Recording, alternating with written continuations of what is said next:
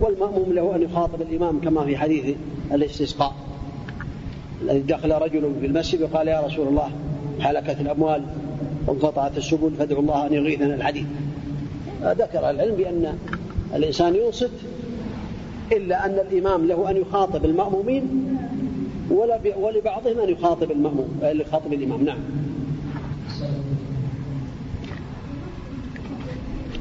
وعن ابن عباس رضي الله عنهما أن النبي صلى الله عليه وسلم كان يقرأ في صلاته عن سورة الجمعة والموطئ. رواه مسلم. وله عن معاذ بن بشير رضي الله عنه قال كان يقرأ في العيدين وفي الجمعة بسبح اسم ربك الأعلى وأن ذاك حديث صحيح. هذا من السنة للإمام أن يقرأ في صلاة الجمعة بسورة الجمعة وبسورة المنافقين. وثبت في الحديث الآخر الذي بعد أن النبي عليه الصلاة والسلام كان يقرأ يسبح والغاشية في العيد وفي الجمعة. وثبت في مسلم كذلك أنه كان يقرأ عليه الصلاة والسلام بالجمعة والغاشية كما تقدم ثلاث مرات.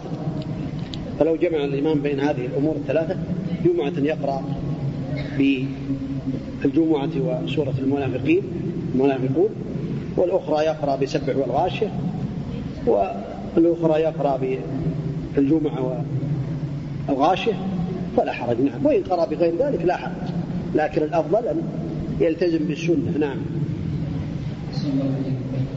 عن زيد بن أرقم رضي الله تعالى عنه قال صلى النبي صلى الله عليه وسلم العيد ثم رخص بالجمعة ثم قال من شاء أن يصلي فليصلي.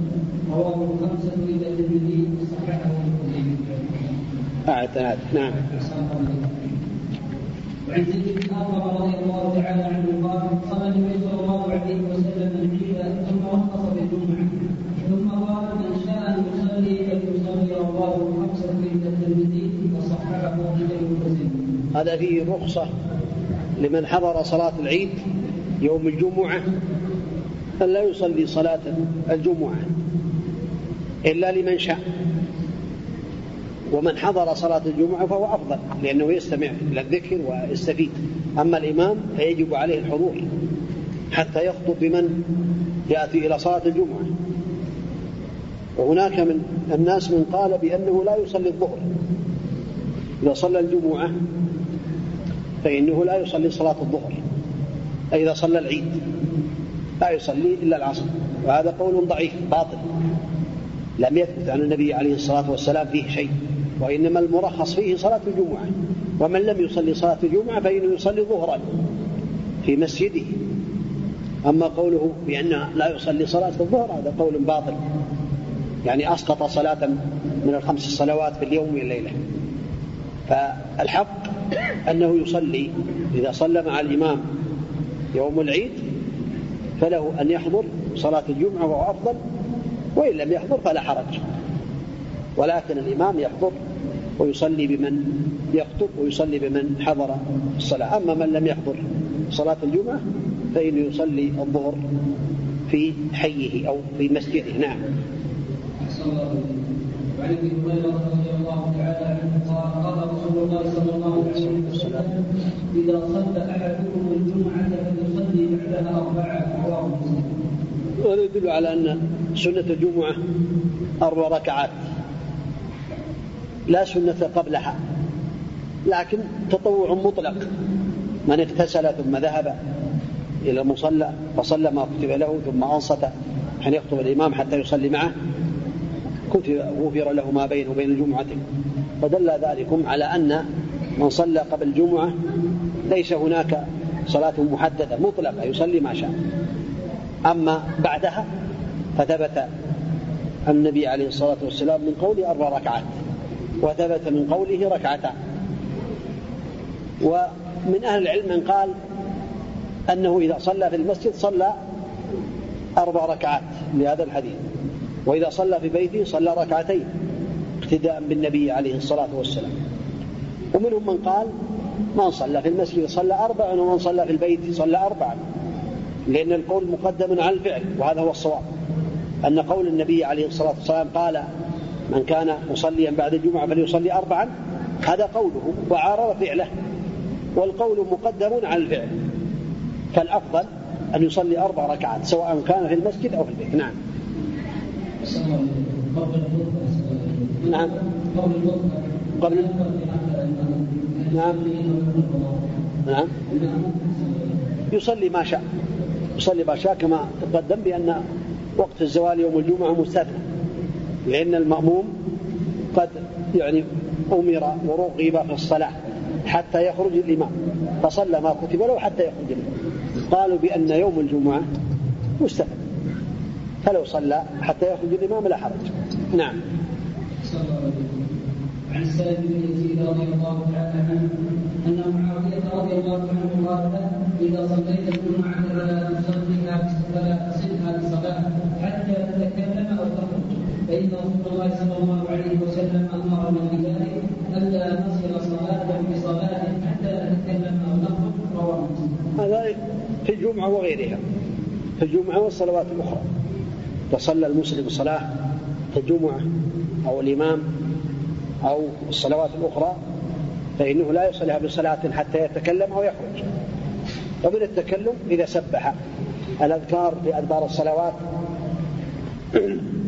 فإنه يكون بذلك قد تكلم أو انصرف من هذا المكان، حتى لا يصلي النوافذ مكان الفرائض، فقد يشتبه ويقال بأنه يعني وصل فرضا بفرض، وإنما لا يصلي في مكانه الذي صلى فيه الفريضة حتى ينتقل من مكانه أو يتكلم. نعم. السلام عليكم ورحمة الله تعالى عنه قال رسول الله صلى الله عليه وسلم من اغتسل ثم أتى الجمعة فصلى فغفر له ثم أنصت حتى يقضى الإمام بخلفه ثم يصلي معه غفر له ما بينه وبين الجمعة الأخرى وقبل ثلاثة أيام. هذا من فضائل صلاة الجمعة. من اغتسل في بيته ثم ذهب إلى المسجد الجمعة وصلى ما كتب له ثم أنصت إذا خرج الإمام حتى يصلي معه غفر له ما بينه وبين الجمعة التي تليها وزيادة ثلاثة أيام من عشرة أيام. هذا من فضل الله تعالى. فالمطلوب من الآداب أنه يتطيب في بيته ويلبس أحسن ثيابه ويغتسل، هذا هو السنة والأفضل.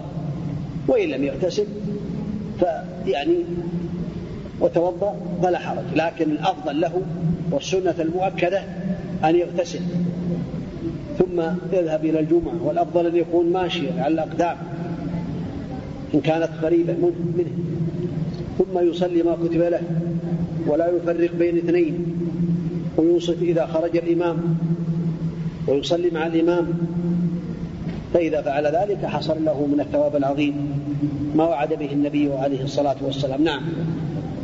عن رسول الله صلى الله عليه وسلم ذكر يوم الجمعة فقال فيه ساعة لا يراودها عبد مسلم وهو قائم يصلي يسأل الله عز وجل شيئا إلا أعطاه إياه وأشار بيده يقلبها. متفق عليه وفي رواية مسلم وهي ساعة وهي ساعة خفيفة. نعم. هذه ساعة يعني جزء من الوقت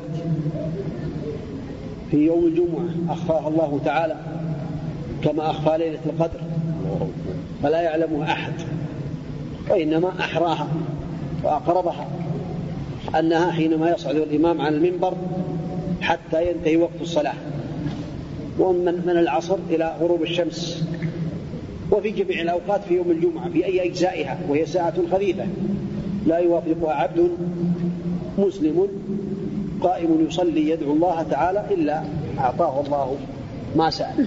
قالوا قائم يصلي، قالوا من كان يتهيأ للصلاة أو كان في انتظار الصلاة فهو يصلي، من كان في انتظار الصلاة فهو يصلي، فهي في يوم الجمعة.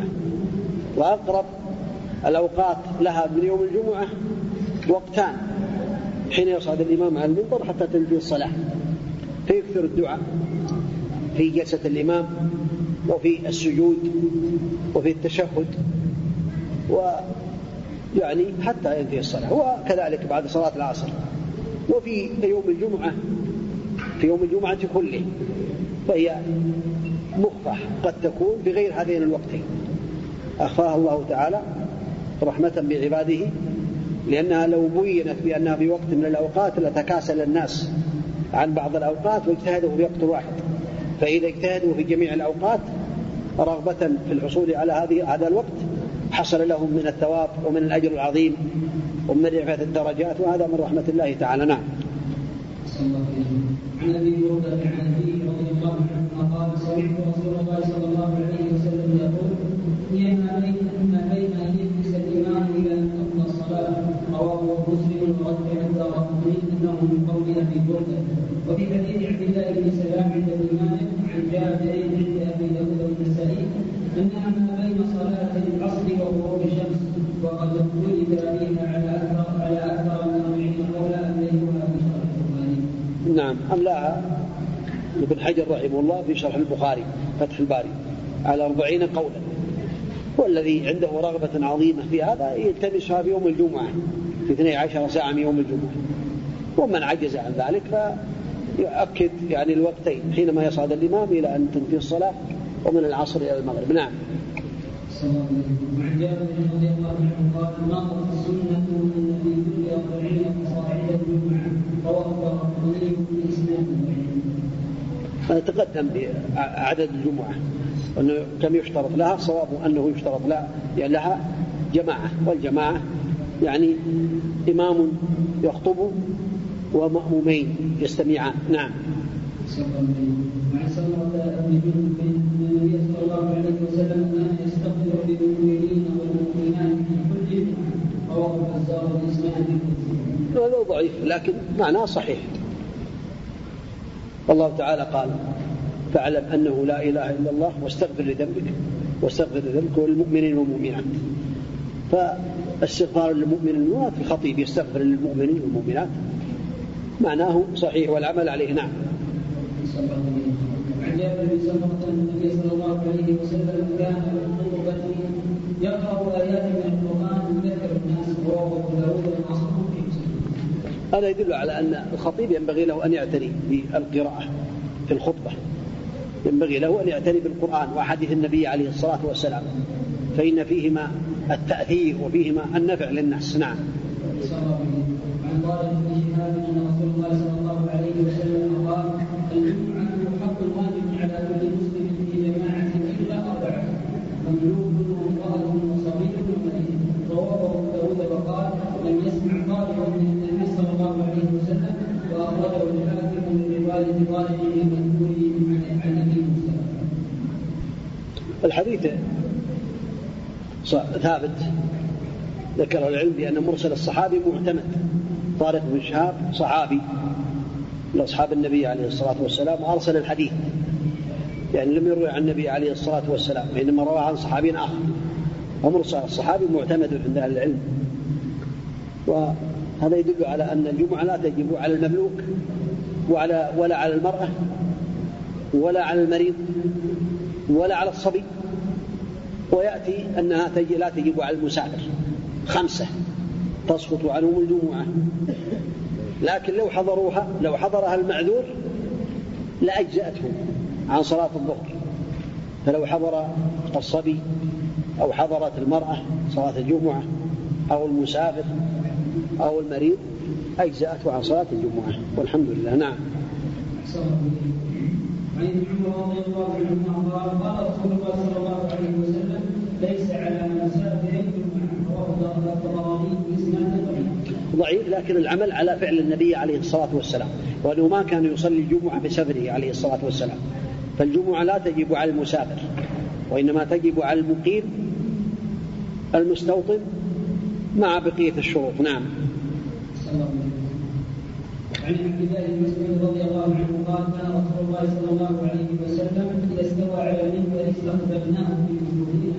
رواه الترمذي بإسناد ضعيف ولقد شاهد من حديث البراء وابن خزيمة. وإن كان الحديث في مقال لكن معناه صحيح، وأنهم كانوا يستقبلونه يعني ينصتون إليه ويستفيدون منه ويصغون إليه عليه الصلاة والسلام. هذا يؤخذ من أن المأموم يصغي للإمام وينتبه وينظر إليه حتى يستفيد. نعم. عن الحاكم بن حزم رضي الله عنه قال شهدنا الجمعة مع النبي صلى الله عليه وسلم فقال ما تتوكل على العصا القوس رواه أبو داود. هذا فيه استحباب اتكاء الخطيب على عصا أو على قوس أو على شيء حتى لا يعبث بلحيته ولا يعبث بيده ويكون أقواله يعتمد عليه وحتى يمنع يديه عن الحركة.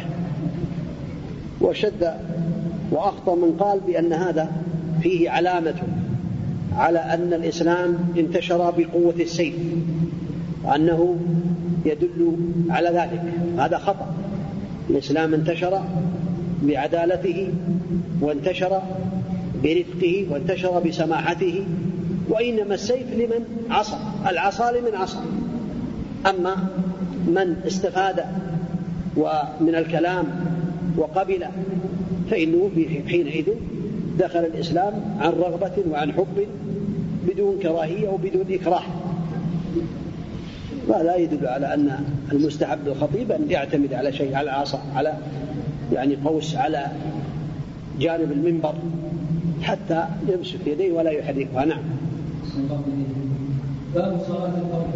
نسأل الله لنا ولكم العلم النافع والعمل الصالح.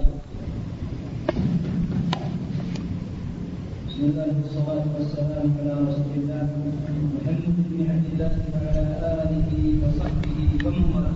اللهم اغفر لنا ولشيخنا والحاضرين برحمتك يا أرحم الراحمين. قال الإمام ابن حجر رحمه الله تعالى في كتابه بلوغ المرام في كتاب الصلاة باب صلاة القوم.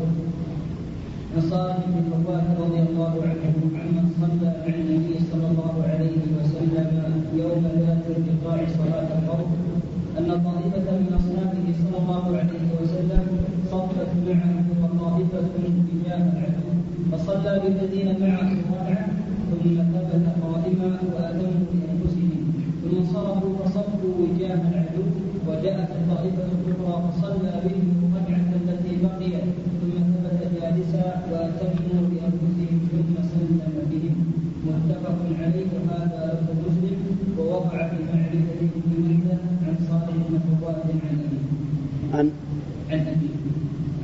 بسم الله الرحمن الرحيم. الحمد لله رب العالمين، صلى الله وسلم وبارك على نبينا محمد وعلى آله وأصحابه أجمعين، ما بعد. فمن رحمة الله تعالى وإحسانه وتيسيره على عباده أن شرع لهم ما يكون لهم خيرا وما يعينهم وما يقربهم إليه، ولم يجعل في ذلك مشقة تشق عليهم. وصلاة الخوف ما بالتيسير والتسهيل وسماحة الشريعة التي جاء بها النبي صلوات الله وسلامه عليه عن ربه تعالى. ولا شك أن صلاة الخوف ثبتت عن النبي عليه الصلاة والسلام على أنواع كثيرة، منهم من أوصلها إلى ثماني حالات أو ثمانية أنواع، ومنهم من أوصلها إلى أكثر من ذلك. وذكر الحافظ ابن حجر رحمه الله تعالى في هذا الكتاب بلوغ المرام ستة أنواع من أنواع صلاة الخوف. وأي نوع صلى به المسلم صلاة الخوف من هذه الأنواع الثابتة إذا ثبتت عن النبي عليه الصلاة والسلام فهو جائز. ومن هذه الأنواع أن الإمام يقسم الناس إلى طائفتين،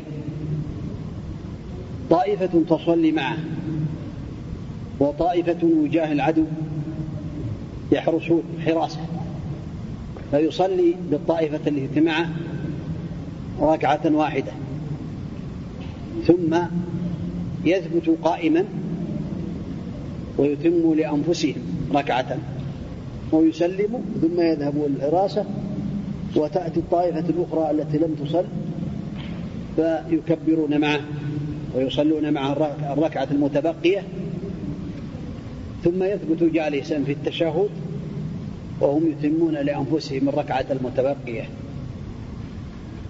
ثم يجلسون ويسلم بهم. هذا نوع من أنواع صلاة الخوف. وقد ذكر أهل العلم أن الخوف لا يؤثر على عدد الصلاة، فالصلاة الرباعية تصلى رباعية،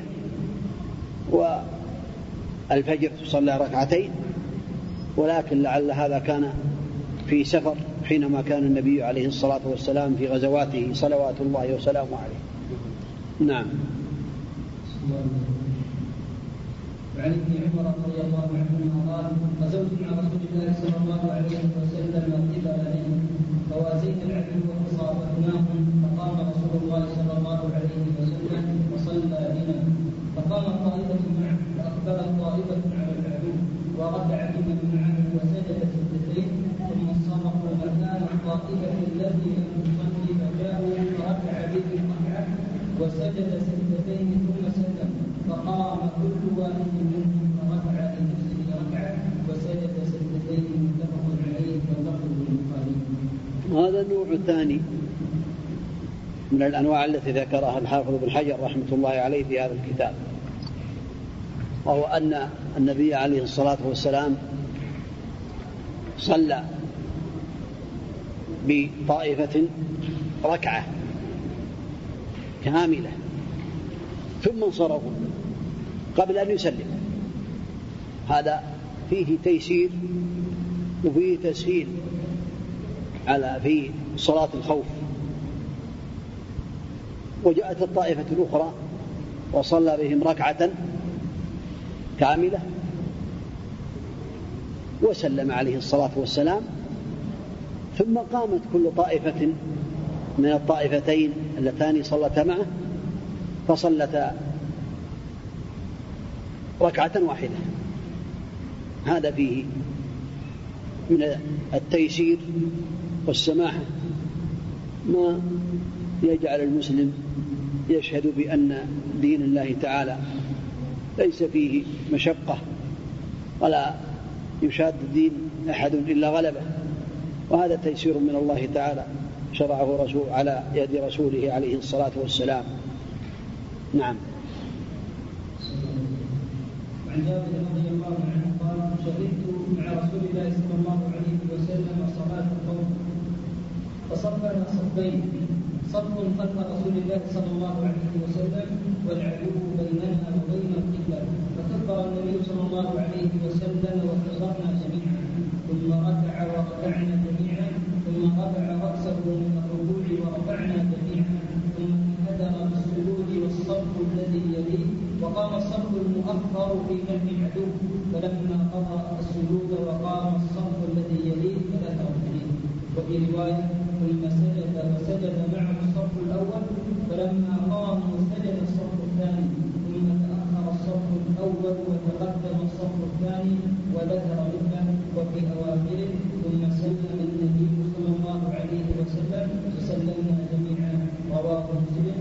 ولأبي داود عن ابن عياش الزرقي وزاد: إنها كانت حسبانا. هذا نوع ثالث من الأنواع التي ذكرها الحافظ بن حجر رحمة الله تعالى عليه في هذا الحديث. وعسفان يبعد عن المدينة عن مكة المكرمة ما يقارب ثمانين كيلو بينه وبين المدينة، فالنبي عليه الصلاة والسلام قسم الطائفتين أو قسم الجيش إلى نصفين، جعل النصف الأول صف الصف الأول والبقية الصف الثاني والعدو بينهم بين القبلة. وقيل بأن هذا في غزوة الحديبية قبل صلح الحديبية. فصلى بهم عليه الصلاة والسلام، كبر بهم ثم ركع وركعوا جميعا، ثم رفع ورفعوا جميعا أي الصفان، ثم سجد وسجد الصف المقدم سجد وسجد الصف الأول سجدتين، ثم قام إلى الركعة الثانية وقام الصف الأول والصف الثاني سجد، وحينما قام الصف الثاني تقدم الصف الثاني وتأخر الصف الأول، ثم ركع وركعوا جميعا، ثم رفع ورفعوا جميعا، ثم سجد وسجد الصف المقدم الذي كان في المؤخر في الركعة الأولى، وحينما سجد بهم سجدتين والصف المؤخر يراقب العدو وجلس وجلس الصف الأول سجد الصف الثاني ثم تشهد وسلم بهم جميعا عليه الصلاة والسلام. هذا نوع من أنواع الخوف، وأسهل أنواع الخوف وأحوطها عند الحاجة وأكملها هو النوع الأول، أنه يقسم الجيش إلى طائفتين، وهذا النوع الذي إذا كان العدو بينه وبين القبلة. نعم.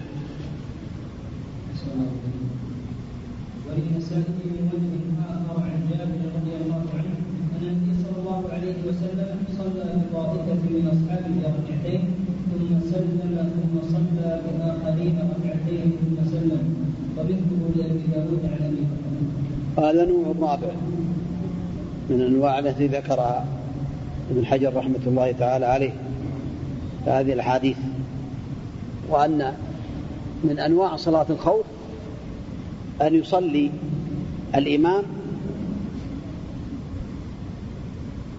بطائفة ركعتين ثم يسلم ثم ينصرف ويخرج، وتأتي الطائفة الثانية ويصلي بهم ركعتين ثم يسلم بهم، فكانت كل طائفة قد صلت ركعتين، وكان الإمام بهذه الصورة قد صلى مرتين، فصلاة الأولى هي فرضه والصلاة الثانية نفلا له. وهذا من الأدلة على جواز إمامة المتنفل للمفترض. نعم. وعن حذيفة رضي الله عنه أن النبي صلى الله عليه وسلم صلى صلاة القوم بهؤلاء ركعة وبهؤلاء ركعة ولم يقضوا، رواه أحمد وأبو داود والنسائي وصححه ابن حبان، ومثله عند ابن خزيمة عن ابن عباس رضي الله عنه. هذا نوع من أنواع صلاة الخوف، أنه يصلي بطائفة الركعة وبالثانية ركعة، فتكون للإمام ركعتان وكل طائفة ركعة، هذا من تيسير الله تعالى ومن أنواع صلاة الخوف. نعم. قال رسول الله صلى الله عليه وسلم صلاة الخوف ركعة على أي وجه كان، رواه النسائي بإسناد ضعيف وعنه مرفوعا ليس بصلاة الخوف سهوا. هذا هذا النوع نوع النوع السادس مما ذكره الحافظ بن حجر في هذه الأحاديث، والحديث وإن كان ضعيفا ولكن ثبت على ابن عباس في مسلم أن النبي عليه الصلاة والسلام أنه قال إن الله تعالى فرض على نبيكم أو من سنة نبيكم صلاة الحضر أربعا، وصلاة السفر ركعتين، وصلاة الخوف ركعة، رواه مسلم. هذا يؤيد هذا النوع، وأن أنواع صلاة الخوف كثيرة من هذا من هذا النوع، وهذا فيه تيسير، وأن الله تعالى قد أسقط عنهم بعض الأركان وبعض الشروط للصلاة، وهذا من تيسير الله تعالى. نعم.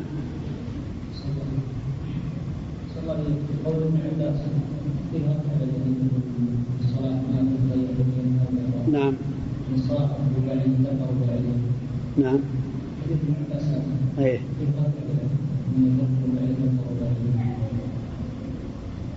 أعد سؤالك.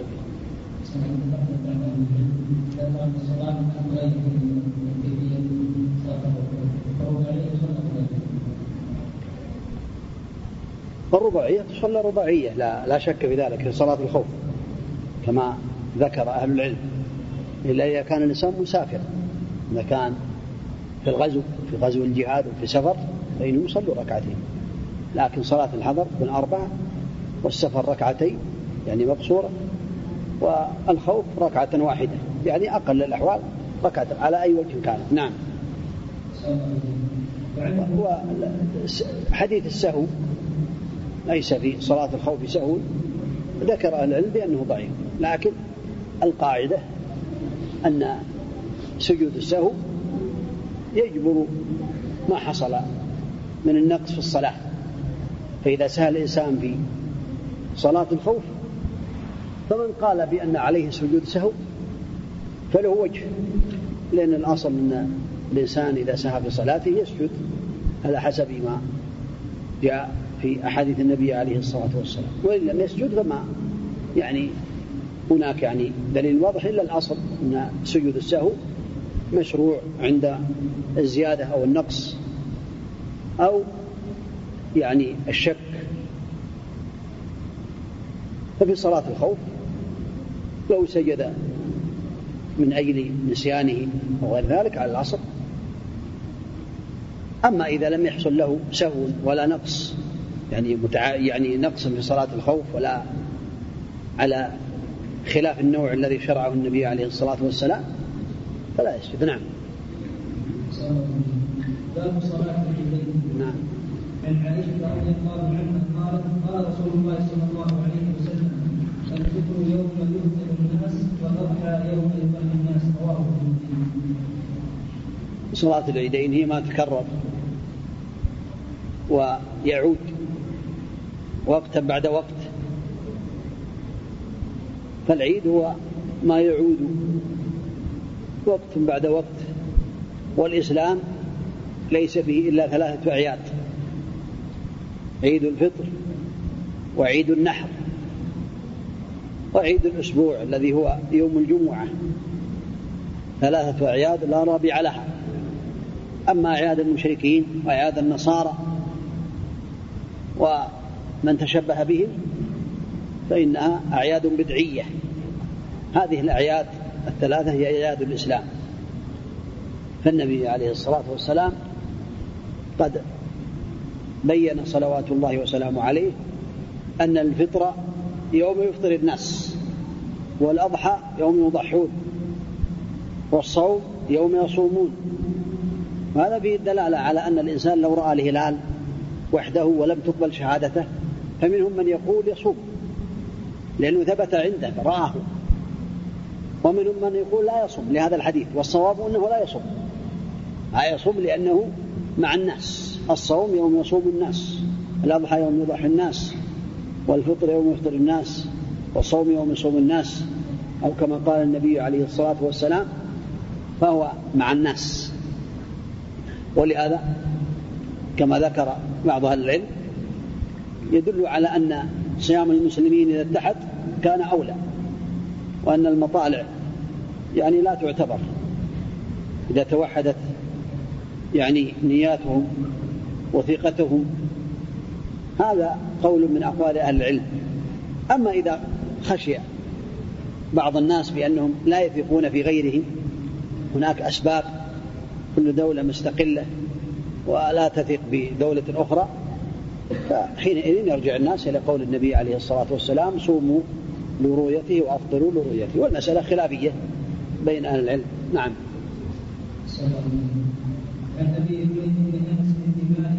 رضي الله عنهما عن عموم لهم الصحابة أن رغبة جاءوا فشهدوا أنهم رأوا الهلال الأمس، فأمرهم النبي صلى الله عليه وسلم أن يفطروا، وإذا أصبحوا أن يفطروا إلى مصلاهم.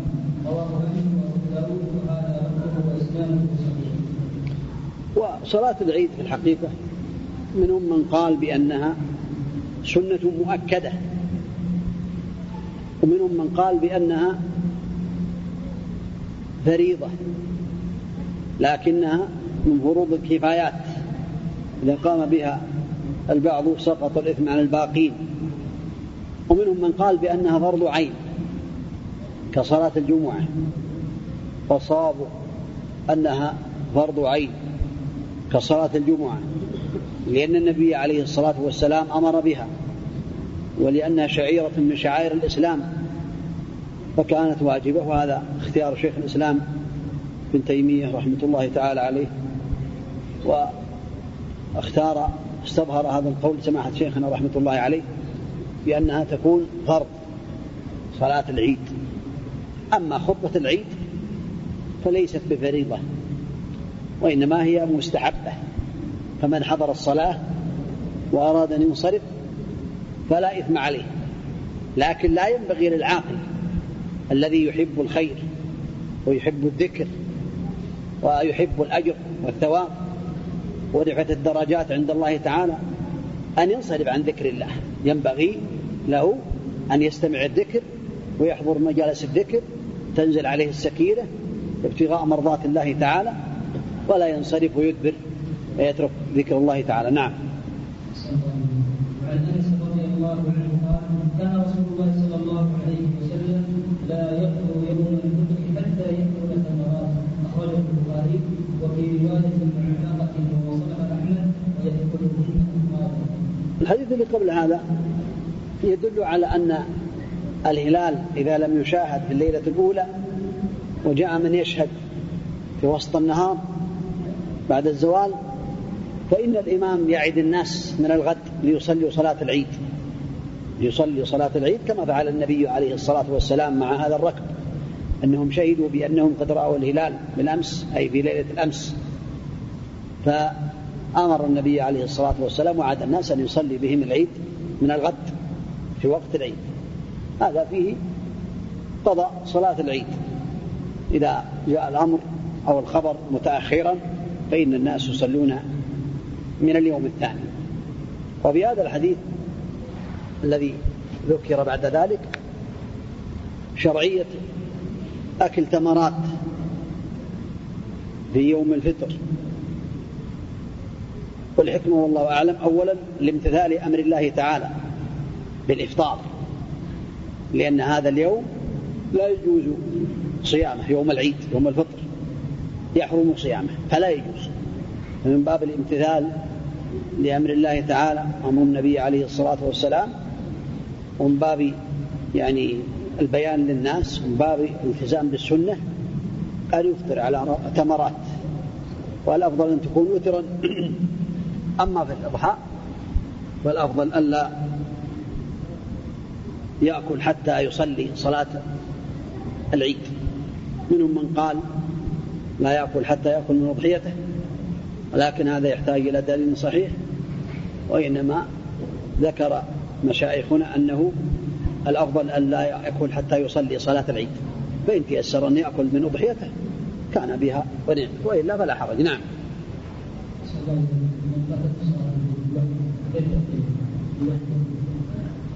يقضيها مثل ما يقضي الناس، مثل ما يصلي الإمام.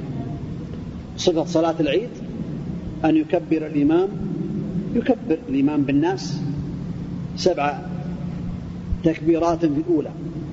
التكبيرة الأولى هي تكبيرة الإحرام، وست تكبيرات التي بعدها تكبيرات يعني زائدة على تكبيرة الإحرام. ويكبر في الثانية، وبعد التكبيرة السادسة السابعة يقرأ الدعاء للاستفتاح ويسمي ويستعد بالله من الشيطان الرجيم ويسمي ويقرأ الفاتحة، ثم يقرأ بعدها سورة، والأفضل أن تكون قاف واقتربت أو سبح والغاشية لفعل النبي عليه الصلاة والسلام. والركعة الثانية فيها خمس تكبيرات من غير تكبيرة الانتقال، إذا انتقل من السجود إلى الركعة الثانية كبر، ثم إذا اعتدل كبر خمسة تكبيرات، ثم بعد ذلك يخطب بالناس بعد أن يسلم. نعم. نعم. لا وقت نهاية، لا وقت نهاية، مو لا وقت نهاية العيد. نعم. تبدأ من ارتفاع الشمس قيد رمح وتنتهي مع قبيل الزوال، يعني قبل أن تكون الشمس الشمس في كبد السماء. نعم. لكن الأفضل أن تصلى كما كان النبي عليه الصلاة والسلام يصليها في أول الوقت بعد ارتفاع الشمس قيد رمح أو قيد رمح. نعم، منهم من قال بعد ارتفاع الشمس قيد رمح في صلاة يعني في عيد الفطر وفي في عيد الأضحى وفي الفطر قيد رمحي، هكذا قال بعض الفقهاء. قالوا حتى يتسع الوقت في عيد الأضحى إلى أن يستطيع الإنسان أن يذبح أضحيته أو ينحرها والأمر واسع. المهم لا يصليها إلا بعد ارتفاع الشمس قيد رمح. نعم.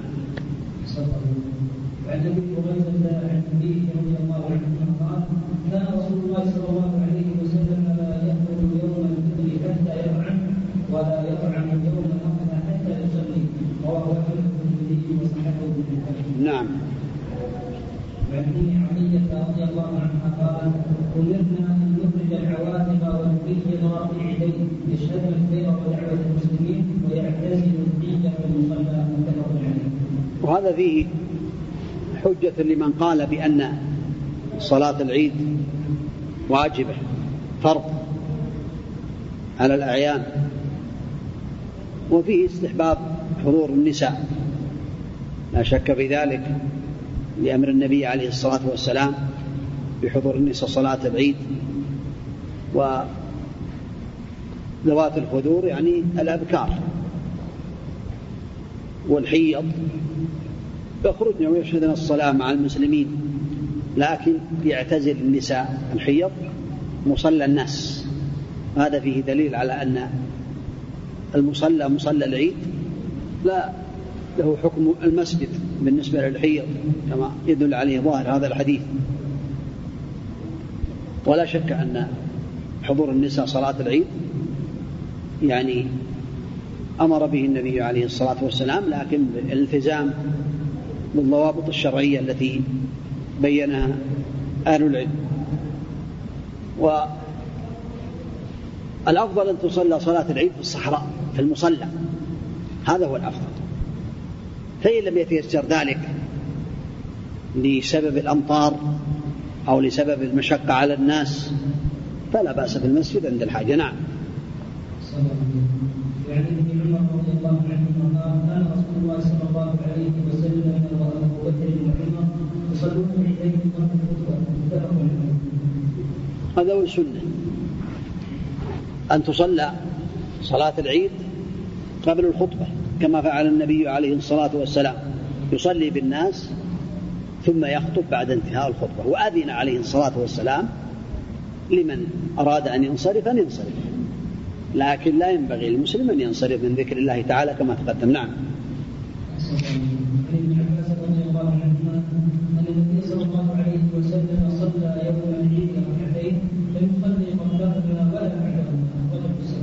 هذا هو السنة، أن صلاة العيد تصلى ركعتين، وأنه يخطب بها فيها خطبتين، هكذا جرى عليه سلف الأمة العلماء والأخيار منذ دهر طويل أنهم يخطبون خطبتين، وإن كان هناك من قال خطبة واحدة لظاهر الأحاديث، لكن العمل عند أهل العلم منذ دهر طويل على أن صلاة الجمعة يخطب فيها أي صلاة العيد يخطب فيها خطبتين كصلاة الجمعة. والسنة في هذه الصلاة أن يقتصر على ركعتين، لا يصلي قبلها تحية المصلى ولا يصلي بعدها بالمصلى، وليس لها أذان ولا إقامة. نعم. وعنه رضي الله عنه أن النبي صلى الله عليه وسلم صلى العيد بلا أذان ولا إقامة، أخرجه أبو داود وصححه البخاري. نعم. عن أبي سعيد رضي الله عنه قال كان النبي صلى الله عليه وسلم لا يصلي قبل العيد شيئا فإذا رجع إلى منزله. نعم. كل يصلي في بيته لا بأس، أفضل صلاة الرجل في بيته، أما في المسجد في المصلى فلم يثبت النبي عليه الصلاة والسلام صلى، وإنما اقتصر على صلاة العيد. لكن ذكر العلماء بأن الناس لو صلوا في المسجد لحاجة لم يتيسر أن يصلوا في الصحراء فإن الإنسان إذا دخل المسجد لا يجلس حتى يصلي ركعتين تحية المسجد. نعم. لفظ الصلاة الجامعة. نعم. لفظ الصلاة الجامعة. نعم. لفظ. لفظ الصلاة الجامعة هذا مختص بصلاة الكسوف، لا يقال في الاستسقاء ولا يقال في صلاة العيد، وإنما هو في صلاة الكسوف فقط. نعم. وعنه قال كان النبي صلى الله عليه وسلم يخرج يوم البدر فركع الى المصلى واول شيء يبدا به الصلاه ثم ينصرف ويقوم مواطنا الناس والناس على صفوفهم فيعظهم ويذكرهم متفق عليه. هذا يدل على انه عليه الصلاه والسلام كان يبدا بالصلاه، فاذا صلى وعظ الناس عليه الصلاه والسلام وذكرهم، صلوات الله وسلامه عليه. نعم.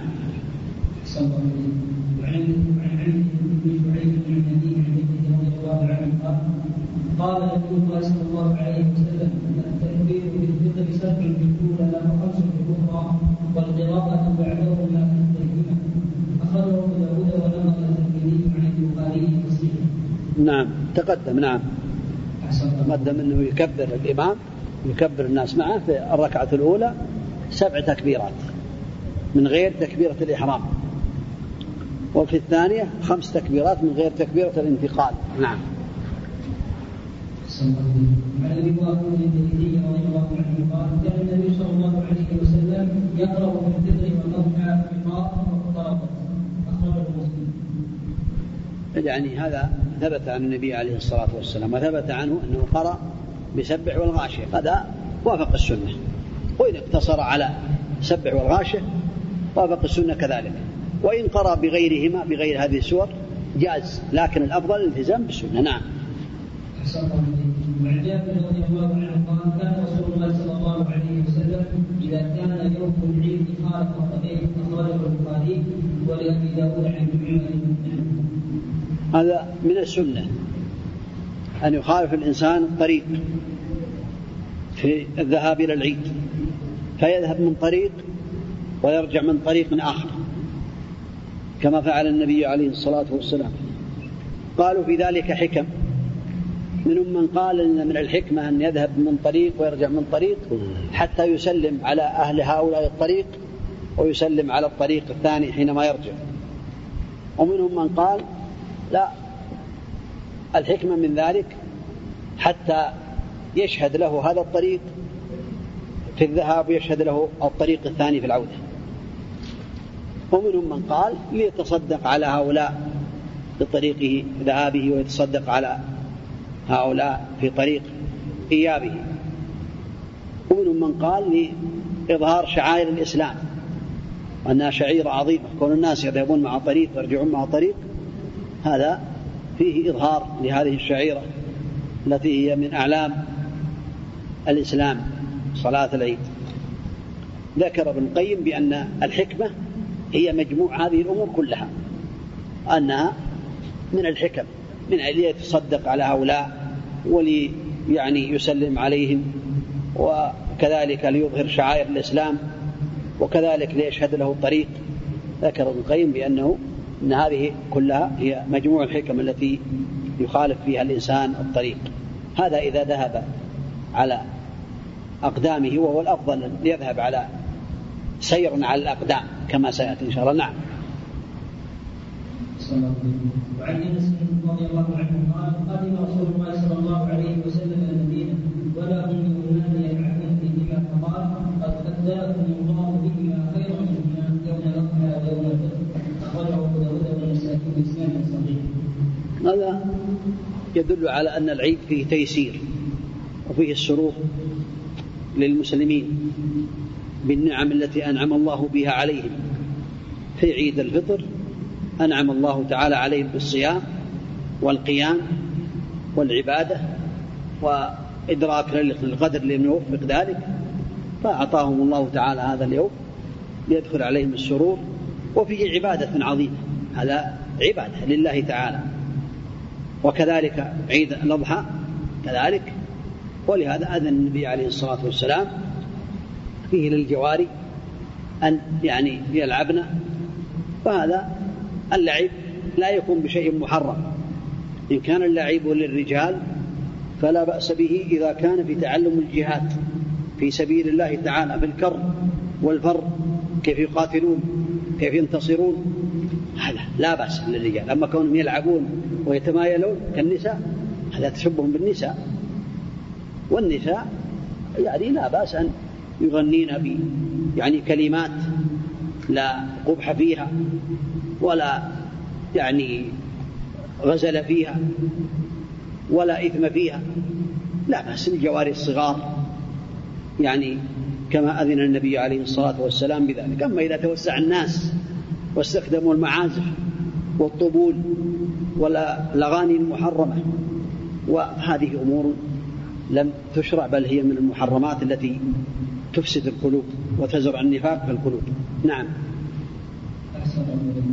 عن علي رضي الله عنه قال: من السنة أن تخرج إلى العيد ماشيا، رواه البخاري ومسلم. هذا هو الأفضل، أن يخرج إلى العيد ماشيا إن تيسر، فإن لم يتيسر لا يكلف الله نفسا إلا وسعها، فاتقوا الله ما استطعتم.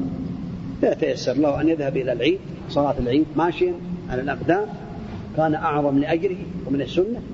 أما إذا لم يتيسر لبعد المسجد المصلى أو ل يعني المشقة عليه لا يكلف الله نفسا إلا وسعها. نعم. أحسن الله. عن أبي هريرة رضي الله عنه أن أصابه نظر من يوم العيد صلى به النبي صلى الله عليه وسلم صلاة العيد في المسجد، رواه أبو داود. هذا الحديث ضعيف لكن معناه صحيح. فإذا كان هناك مطر ومشقة على الناس فلا بأس أن يصلوا في المساجد، لقول الله تعالى: لا يكلف الله نفسا إلا وسعها فاتقوا الله ما استطعتم، ولقول النبي عليه الصلاة والسلام: إذا أمرتكم بأمر فأتوا منه ما استطعتم وما نهيتكم عنه فاجتنبوه. فلا حرج أن يصلي الناس في المساجد عند الحاجة لذلك. نعم. نسأل الله عز وجل لنا ولكم العلم النافع والعمل الصالح والتوفيق لما يحبه ويرضاه، صلى الله وسلم وبارك على نبينا محمد وعلى آله وأصحابه أجمعين. السلام على رسول الله محمد بن عبد الله وعلى آله وصحبه ومن والاه. اللهم اغفر لنا ولشيخنا وللحاضرين برحمتك يا أرحم الراحمين. أما بعد، قال ابن حجر رحمه الله تعالى في كتابه بلوغ المرام في كتاب الصلاة: باب صلاة الكسوف. عن المغيرة بن شعبة رضي الله عنه قال: انكسفت الشمس على عهد رسول الله صلى الله عليه وسلم يوم مات إبراهيم، فقال الناس: انكسفت الشمس لموت إبراهيم، فقال رسول الله صلى الله عليه وسلم: إن الشمس والقمر آيتان من آيات الله لا ينكسفان لموت أحد ولا لحياته، فإذا رأيتموهما فادعوا الله وصلوا حتى تنكشف. متفق عليه. وفي رواية للبخاري: حتى تنجلي. وللبخاري من حديث أبي بكرة رضي الله عنه: فصلوا وادعوا الله وادعوا حتى ينكشف ما بكم. بسم الله الرحمن الرحيم. الحمد لله رب العالمين، صلى الله وسلم وبارك على نبينا محمد وعلى آله وأصحابه أجمعين. أما بعد، هذا الباب في الكسوف وكذلك الخسوف. يقال الكسوف للشمس والخسوف للقمر، هكذا عند بعض أهل اللغة من أهل العلم من يطلقون الكسوف على خسوف الشمس والخسوف على خسوف القمر. وقد جعل الله تعالى لذلك لذلكم أسبابا، وذكر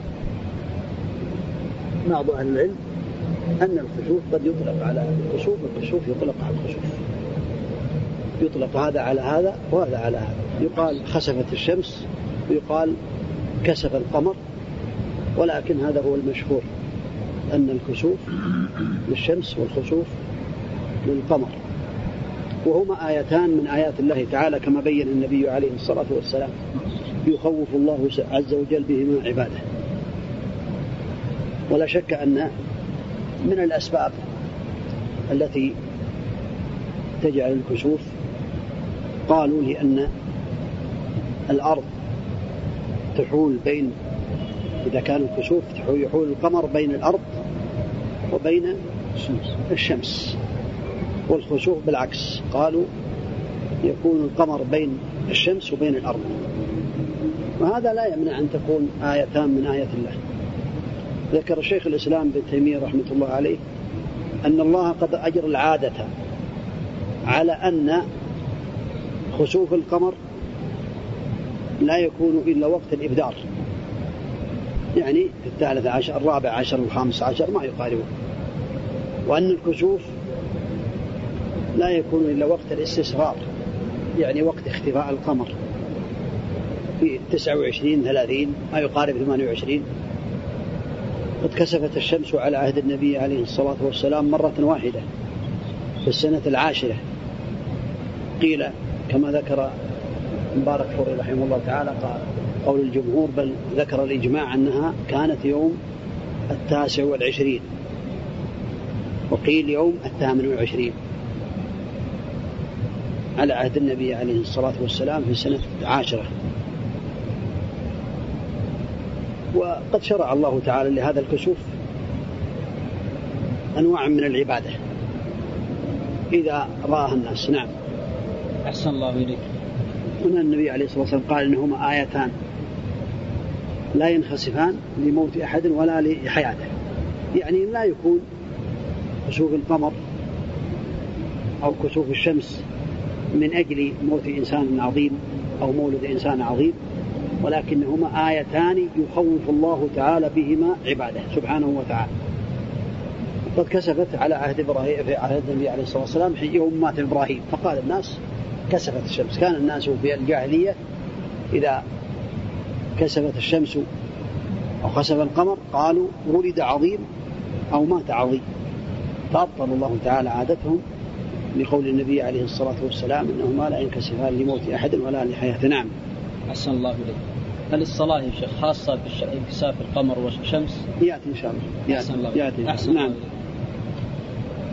وعن عائشة رضي الله عنها أن النبي صلى الله عليه وسلم جهر في صلاة الخسوف بقراءته، فصلى أربع ركعات في ركعتين وأربع سجدات، متفق عليه، وهذا لفظ مسلم.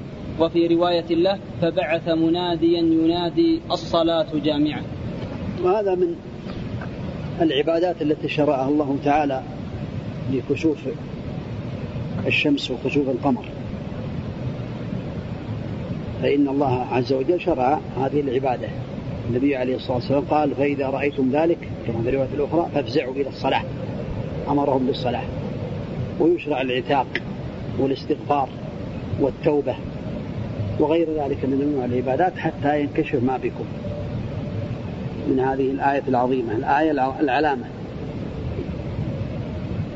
فمن المشروع إذا حصل الكسوف أن يصلي الناس صلاة الكسوف. اختلف في حكمهم أي حكم الكسوف الكسوف هل صلاة الكسوف سنة مؤكدة أو تكون واجبة؟ الجمهور والمشهور أن صلاة الكسوف سنة مؤكدة، لكن من أهل العلم من قال بالوجوب، قالوا لأن الله لأن النبي عليه الصلاة والسلام قال فإذا رأيتم ذلك فافزعوا إلى الصلاة، أمرهم بالصلاة عليه الصلاة والسلام، فصلوا وادعوا حتى ينكشف ما بكم، هذا أمر.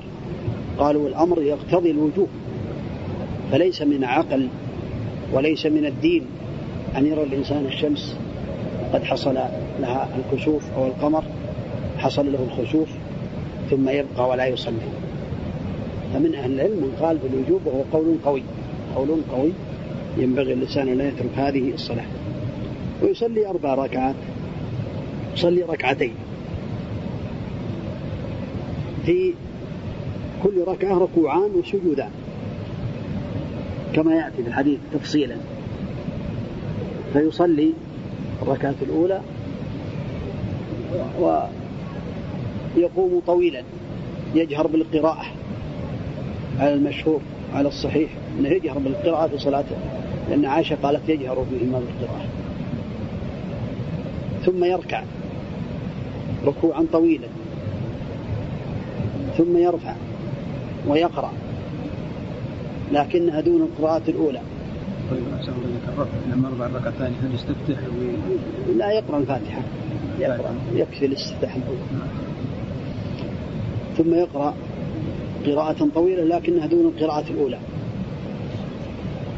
ثم يركع ثم يرفع ثم يصلي الصلاة الركعة الثانية مثل الأولى، إلا أن كل قراءة تكون أطول من التي تليها، والتي تليها تكون أقصر. جاء في بعض الروايات أنه قرأ في الركعة الأولى ما يقارب سورة البقرة، وهذا والله أعلم. قد يقال أن الكسوف إذا كان كليا ويعلم الإنسان بأن الكسوف يطول يطول في القراءة، يقرأ مثل البقرة، وإذا كان أقل هكذا قال بعض العلماء. ثم بعد ذلك يسلم، فصلى ركعتين، في كل ركعة ركوعان وسجودان. نعم. أحسن الله إليك. وعن ابن عباس رضي الله عنهما قال: إن خسفت الشمس على عهد رسول الله صلى الله عليه وسلم. هذا ما يستدل به عنه، قال الخساف في الشمس، إن خسفت الشمس. نعم. أحسن الله إليك. قال: إن خسفت الشمس على عهد رسول الله صلى الله عليه وسلم فصلى، فقام قياما طويلا نحوا من قراءة سورة البقرة، ثم ركع ركوعا طويلا، ثم رفع فقام قياما طويلا وهو دون القيام وهو دون القيام الأول، ثم ركع ركوعا طويلا وهو دون الركوع الأول، ثم سجد، ثم قام قياما طويلا وهو دون القيام الأول، ثم ركع ركوعا طويلا وهو دون الركوع الأول، ثم رفع فقام قياما طويلا وهو دون القيام الأول، ثم ركع ركوعا طويلا وهو دون الركوع الأول، ثم رفع رأسه ثم سجد، ثم انصرف وقد انجلت الشمس فخطب الناس. متفق عليه، واللفظ للبخاري. وفي رواية لمسلم: صلى حين كسفت الشمس ثمانية ركعات في أربع سجدات. وعن علي رضي الله عنه مثل ذلك، وله عن جابر: صلى ست ركعات بأربع سجدات. ولأبي داود عن أبي بن كعب رضي الله عنه: صلى فركع خمس ركعات وسجد سجدتين، وفعل في الثانية مثل ذلك. هذا اختلف العلماء في هذه الصفات، منهم من قال بتعدد الواقعة، وأن النبي عليه الصلاة والسلام حصل له هذا شيء مرات، ولكن قد ثبت عند العلماء أن الشمس لم تنكسف إلا مرة واحدة في عهد النبي عليه الصلاة والسلام في السنة العاشرة. فمنهم من ضعف الأحاديث وقال هذه الأحاديث شاذة التي تخالف صفة الركعتين، ومنهم من قال بالجمع وقال يصلي على حسب ما يرى، فإن صلى ركعتين كل ركعة فيها ركوعان فلا بأس، وإن صلى ركعتين كل ركعة فيها ثلاث ركوعات ولا بأس، وإن صلى ركعتين كل ركعة فيها أربع ركوعات فلا بأس، وإن صلى بما ثبت عن النبي عليه الصلاة والسلام من الحديث الأول، هذا هو المعتمد. والعلماء يرون الاقتصار، المحققون من أهل العلم يرون أن الأولى الاقتصار على ركعتين، في كل ركعة ركوعان وسجودان، لأن الواقع واحدة في عهد النبي عليه الصلاة والسلام. هذا هو الأقرب، والذي يرجح مشايخنا رحمه الله أنه يقتصر على ركعتين عليكم السلام، في كل ركعة ركوعان وسجودان، هذا هو المطلوب. نعم. أحسن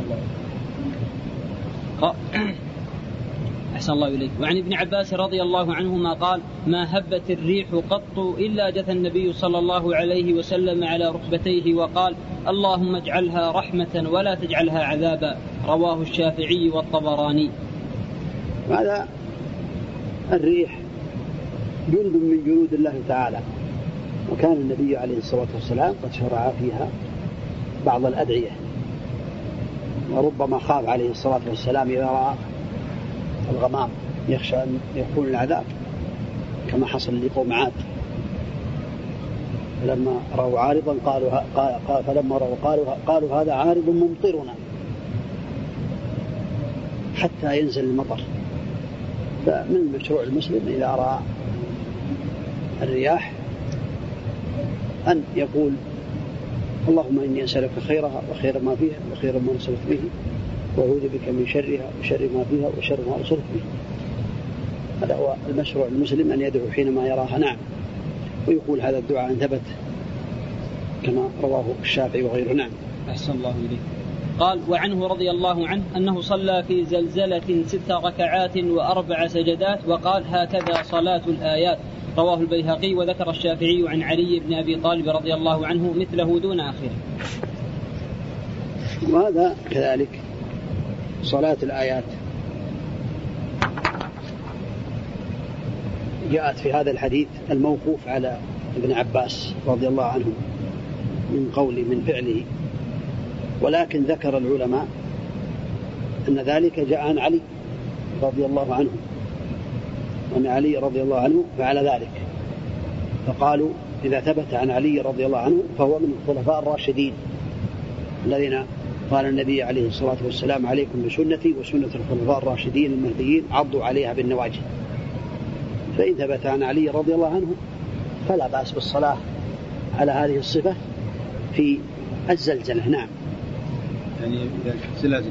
نعم. في الزلازل. في الزلازل. نعم.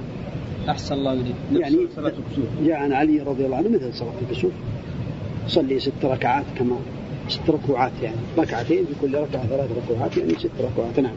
أحسن الله إليك. شيخ من فات ركعة يا شيخ يقضي نفس الصلاة لو قضى بركوع واحد سجود واحد؟ نعم. فاتت ركعة. لا، إذا فاتت ركعة قالوا بأنها من أركان الصلاة، يعني الركوعان من أركان الصلاة، فإذا فات الركوع الأول أعاد ركعة كاملة فيها ركوعان. نعم. أحسن الله. باب صلاة الاستسقاء. وكذلك يعني العلماء اختلفوا هل لصلاة الكسوف خطبة، لأنه جاء في بعض الروايات النبي عليه الصلاة والسلام خطب بالناس، منهم من قال لا خطبة كالأئمة الثلاثة أحمد، بل قالوا ليس له خطبة. الأئمة الثلاثة يذكر عن الإمام أحمد رحمه الله، عن أبي حنيفة وعن مالك، ويرى الشافعي بأن له خطبة لأنه خطب النبي عليه الصلاة والسلام، فالأولى للخطيب لو المصلي أن يخطب الناس كلمات قصيرات، أقل الأحوال يقول إن هذه أن هذا الشمس والقمر وهاتان الشمس والقمر آيتان من آيات الله تعالى لا ينكسفان ولا ينخسفان لموت أحد ولا لحياته، ويأمرهم بالصدقة ويأمرهم ب يعني. والأمر الآخر أنه صلاة الكسوف لها نداء، لكنه نداء ليس كالأذان، وإنما يقال الصلاة جامعة، الصلاة جامعة. نعم. أحسن الله إليك. تشرع الصدقة والعتق والاستغفار إلى أن ينكشف ما بهم. نعم.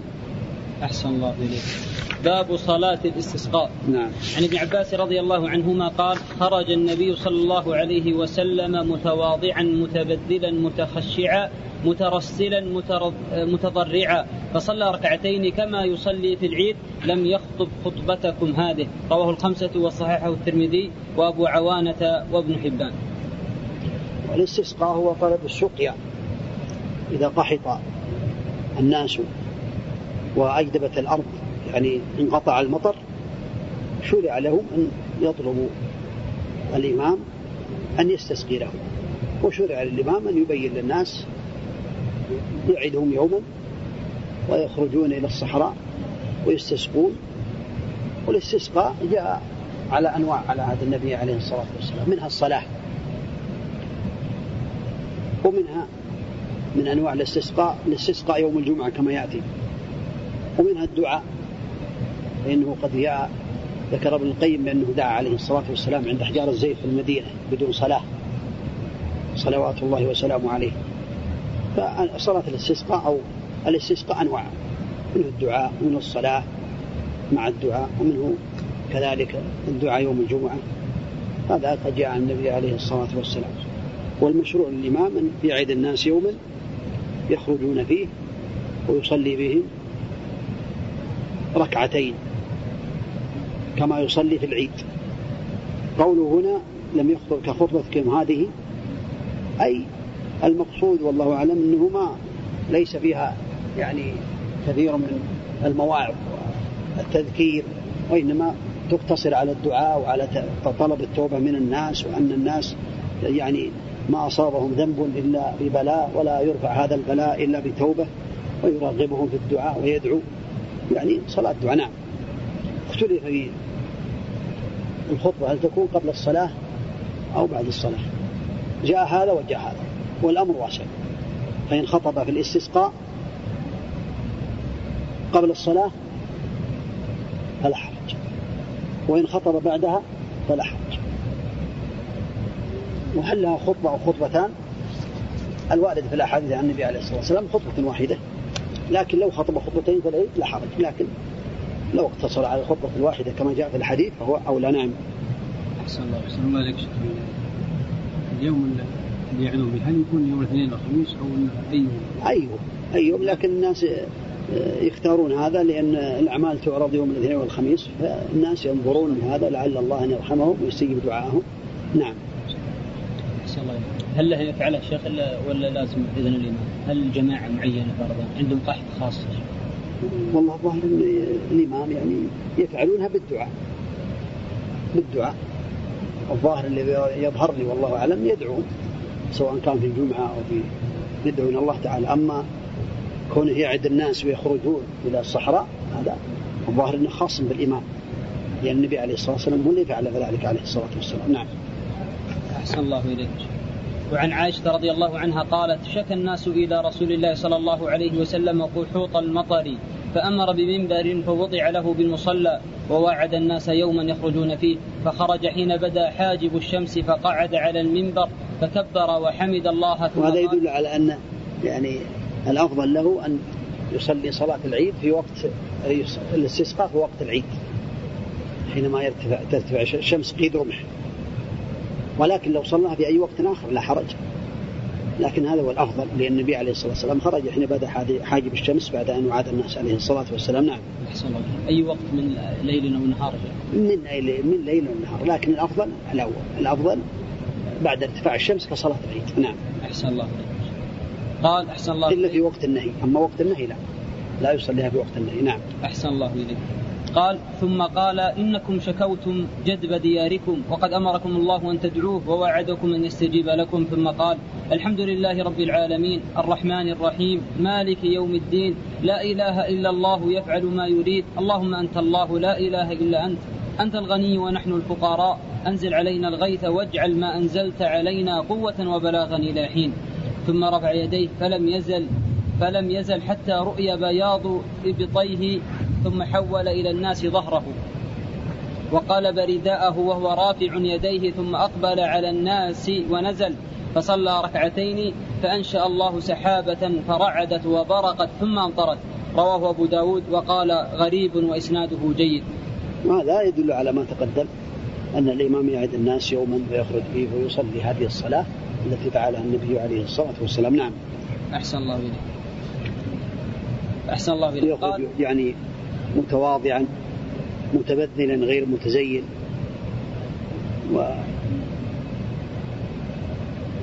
ومتخشعا كما فعل النبي عليه الصلاة والسلام، لأن هذا هو أحرى الإجابة. نعم. أحسن الله إليك. أحسن الله إليك. قال: وقصة التحويل في الصحيح من حديث عبد الله بن زيد وفيه: فتوجه إلى القبلة يدعو ثم صلى ركعتين جهر فيهما بالقراءة. وللدارقطني من مرسل أبي جعفر الباقر: وحول رداءه ليتحول القحط. هذا يدل على أن هذا السنية إذا دعا يتجه إلى القبلة ويحول رداءه، يقلب رداءه ويجعل ظاهره باطنه وباطن ظاهره. هذا من باب التفاؤل وتغيير الأحوال من حالة الشدة إلى حالة الرخاء، ومن حالة القحط إلى حالة الغيث. ويدعو ويرفع يديه في الدعاء ويبالغ في الدعاء ويبالغ في رفع اليدين، لأن النبي عليه الصلاة والسلام كان يبالغ في رفع اليدين حتى يرى بياض إبطيه، كأنه كان يبالغ في يديه حتى يعني يكون بطون الكفين للأرض. ليس معنى هكذا، وإنما قالوا أنه يبالغ في رفع اليدين هكذا حتى من يراه، يعني من باب المبالغة، من باب المبالغة في رفع اليدين حتى تكون بطون الكفين إلى الأرض. نعم. صلى الله عليه وسلم. وعن أنس أن رجلا دخل المسجد يوم الجمعة والنبي صلى الله عليه وسلم قائم يخطب، فقال: يا رسول الله، هلكت الأموال وانقطعت السبل، فادعوا الله عز وجل يغيثنا. فرفع يديه ثم قال اللهم أغثنا اللهم أغثنا اللهم أغثنا، فذكر الحديث وفيه الدعاء بإمساكها متفق عليه. وهذا كذلك الحديث يدل على نوع آخر من أنواع الاستسقاء، فإنه قد يقوم بالدعاء في صلاة الجمعة. وذكر العلماء أن الخطيب لا يرفع يديه في صلاة الجمعة ولا في أي خطبة من الخطب إلا في صلاة الاستسقاء في الدعاء، إلا إذا دعا بالسقيا استغاث صلاة الجمعة يرفع يديه. النبي عليه الصلاة والسلام رفع يديه في الخطبة يدعو عليه الصلاة والسلام، وهذا يدل على أن النبي عليه الصلاة والسلام هو رسول الله حقا، فإنه دعا الله والناس ينظرون فأنزل الله المطر، ولم يكن في السماء من سحابة ولا من قزعة، فأنشأ الله سحابة كالترس فتوسطت السماء فهطلت الأمطار، والنبي عليه الصلاة والسلام لا يزال على منبره عليه الصلاة والسلام. هذا يدل على أن النبي عليه الصلاة والسلام رسول الله حقا، وأن الله أرسله عليه الصلاة والسلام وأيد بالمعجزات الباهرات التي يراها الناس، المعجزات الحسية والمعجزات المعنوية. نعم. أحسن الله يا شيخ. بالنسبة للمأمومين يوم الجمعة إذا سمعوا الإمام يخطب بدون يدعو لا يرفعون أيديهم في أي موعظة ولا في أي خطبة ولا في أي محاضرة ولا في، لا يرفع يديه لا الإمام ولا المأموم ولا المتكلم إلا في خطبة الاستسقاء، وعندها يعني الاستسقاء في صلاة الجمعة يرفعون أيديهم. إذا كان الإمام يدعو يدعو ما ممكن يرفع يديه؟ لا لا، ليس من السنة. نعم أحسن الله. يرفع اليدين في غير هذا الموضوع، إذا دعا نفسه أو في دعاء القنوت. نعم أحسن الله إليك. نعم. وعنه أن عمر رضي الله عنه رضي الله عنه كان إذا قحطوا استسقى بالعباس بن عبد المطلب وقال اللهم إنا كنا نستسقي إليك بنبينا فتسقينا، وإنا نتوسل إليك بعم نبينا فاسقنا فيسقون، رواه البخاري. وهذا الحديث استدل به المبتدعة، وهو دليل عليهم حجة عليهم لا حجة له. إن الإنسان يستسقى بذاته يعني وسيلة يتوسل به، إنما المقصود نستسقى نستسقي بنبيك أن نطلب منه الدعاء، ونستسقي ونستسقي بعم نبيك عليه الصلاة والسلام العباس أي نطلب منه الدعاء. وهذا ثبت أن الصحابة يتوسل طلبوا إيه طلبوا منه الدعاء طلبوا منه الدعاء فدعا الله تعالى، والصحابة يؤمنون، وثبت أنهم يعني مطروا أغيثوا بدعاء العباس حينما رفع يديه ودعا، هم يؤمنون. هذا هو المقصود. ولم يذهبوا إلى النبي عليه الصلاة والسلام قبره يستسقون به عليه الصلاة والسلام بعد موته، وإنما ذهبوا إلى العباس وقالوا استسقي لنا ودعا الله تعالى. فالتوسل يكون بأسماء الله تعالى وبصفاته، هذا نوع من أنواع التوسل. نوع آخر بعمل صالح قام به الداعي نفسه، كان يقول اللهم إني أسألك بإيماني بك ونبيك محمدا عليه الصلاة والسلام أن تغفر لي، أو أسألك أو يذكر له عمل صالح عمله لله، كما ذكر أصحاب الغار الثلاثة. قال الأول اللهم إنه كان لي ابنة عم إلى آخر الحديث، الثاني قال اللهم إنه كان لي أجراء، والآخر دعا الله تعالى، توسلوا إلى الله تعالى بصالح أعمالهم التي عملوها. ها؟ فحين توسل إلى الله الآخر الثالث ببر الوالدين، اللهم إنه كان لي أبوان شيخان كبيران كنت لا أغبق قبلهم أهلا ولا مالا، فدعوا الله تعالى بصالح أعمال فأجابهم الله وفرج عنهم الصخر. والقصة معروفة مشهورة في صحيح مسلم وغيره.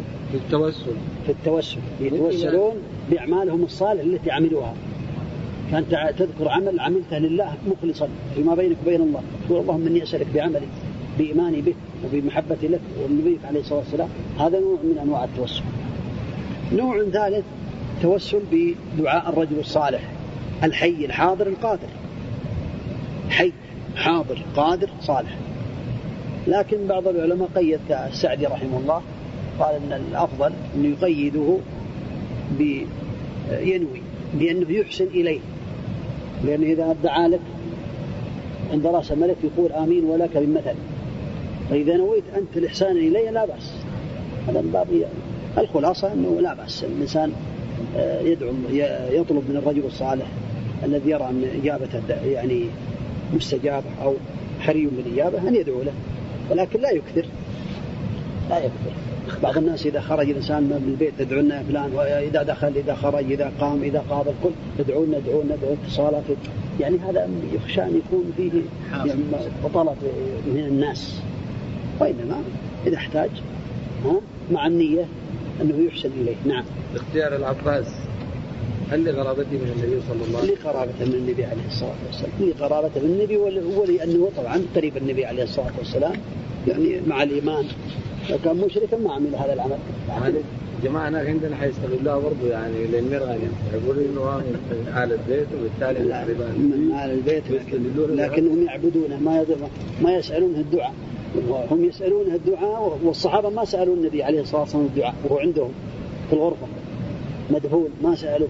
إن يسألون المرغني في قبره الحي الحي عنده إن الحي إذا كان إذا في حياة إذا في حياته هو رجل صالح لا بأس أن يدعو. الآن ميت يدعون ميت كذابينهم في حياتهم ما يدعو ما يقول إلا ربك بدونه من دون الله. نعم.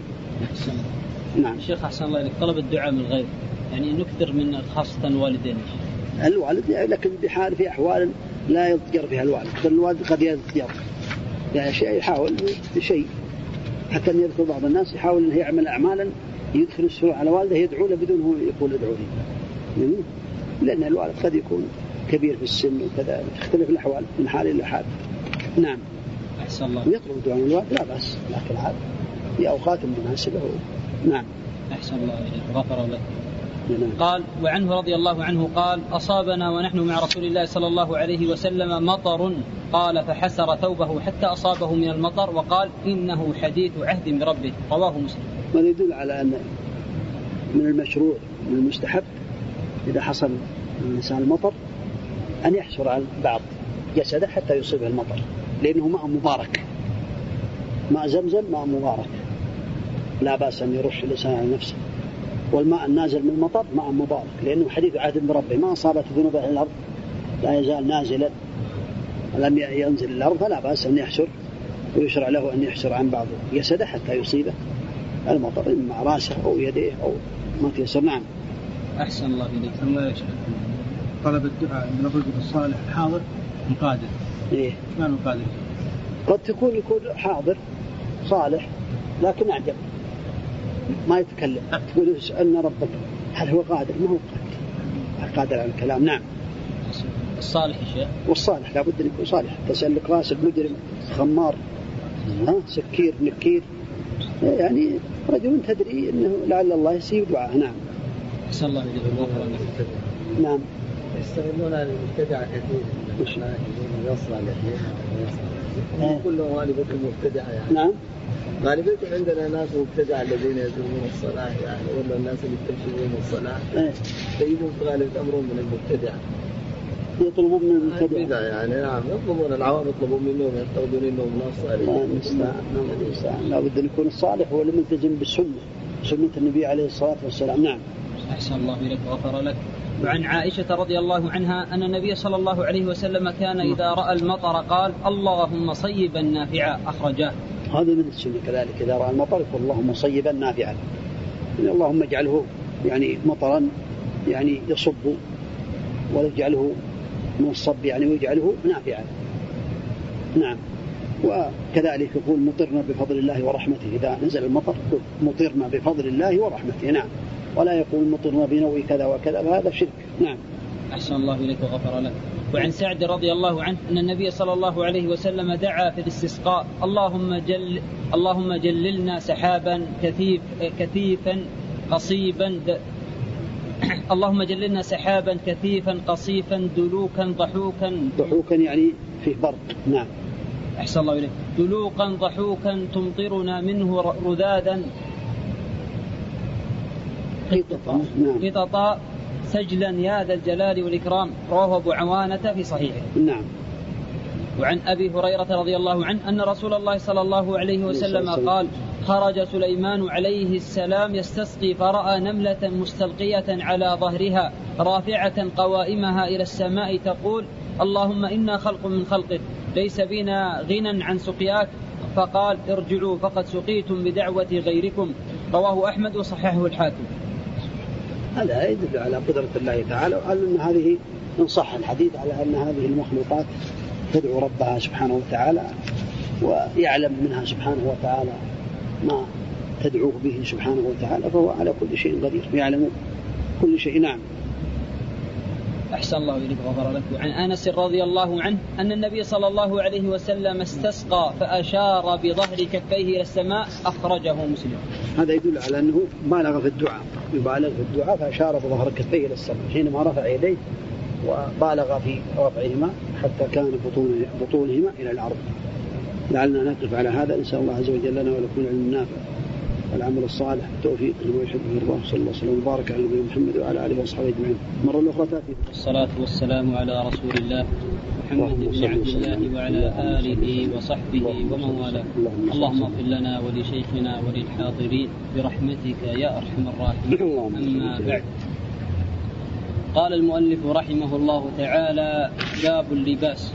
عن أبي عامر الأشعري أبي عامر الأشعري رضي الله عنه قال: قال رسول الله صلى الله عليه وسلم: ليكونن من أمتي أقوام يستحلون الحر والحرير. رواه أبو داود وأصله في البخاري. بسم الله الرحمن الرحيم. الحمد لله رب العالمين، وصلى الله وسلم وبارك على نبينا محمد وعلى آله وأصحابه أجمعين. أما بعد، هذا كتاب في باب اللباس،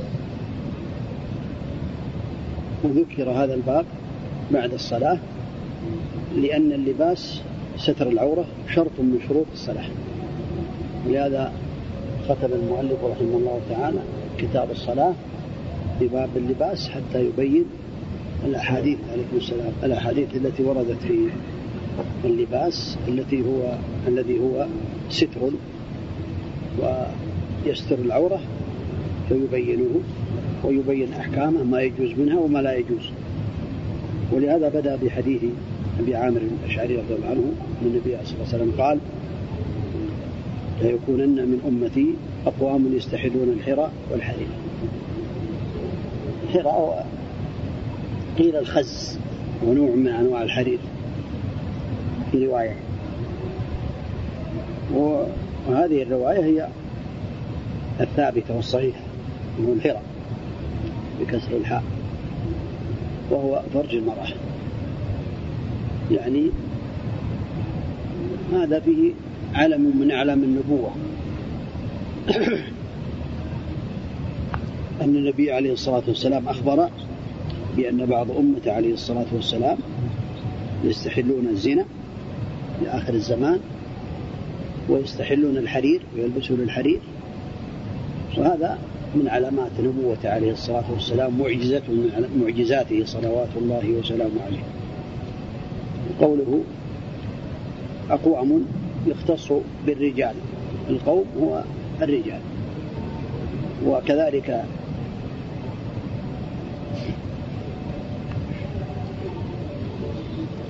من أمتي قيل من أمته قبل أن يستحلوا الحرى والحرير، وقيل من أمتي هم أمة الدعوة أمة الدعوة الذين لم يسلموا. والخلاصة أن هذا شيء حرمه النبي عليه الصلاة والسلام، حرم الحرير على الذكور من أمته عليه الصلاة والسلام، وبين بأنهم سيستحلون ذلك في آخر الزمان كما بين النبي عليه الصلاة والسلام. نعم. كتاب باب اللباس. نعم. كتاب الصلاة. أحسن الله إليك. وعن حذيفة رضي الله عنه قال: نهى رسول الله صلى الله عليه وسلم أن نشرب في آنية الذهب والفضة، وأن نأكل فيها، وعن لبس الحرير والديباج، وأن نجلس عليه. رواه البخاري.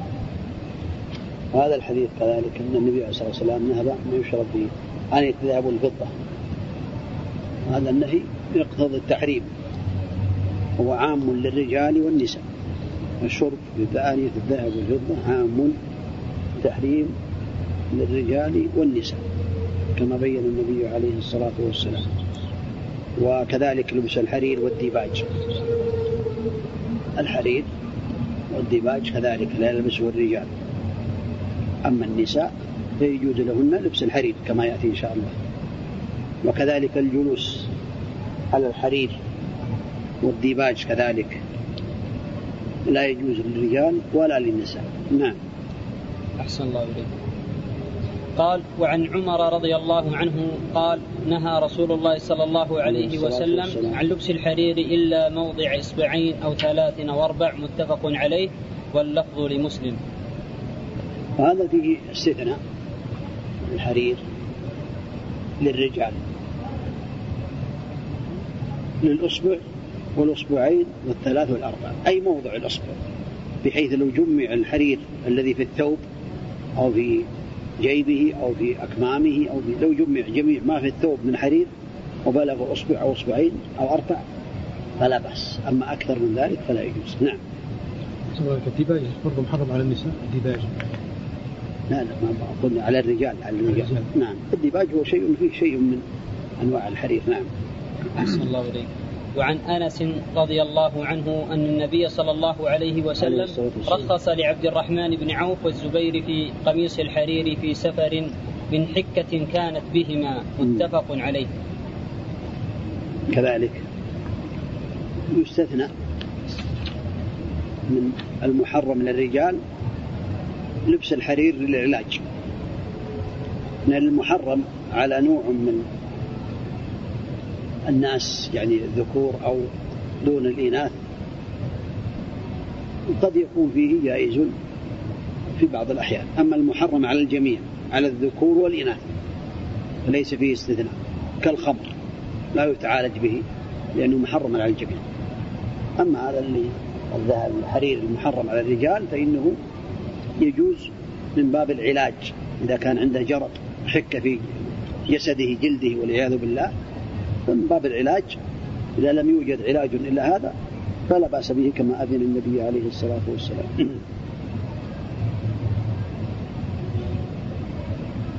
نعم. أحسن الله إليك وغفر لك.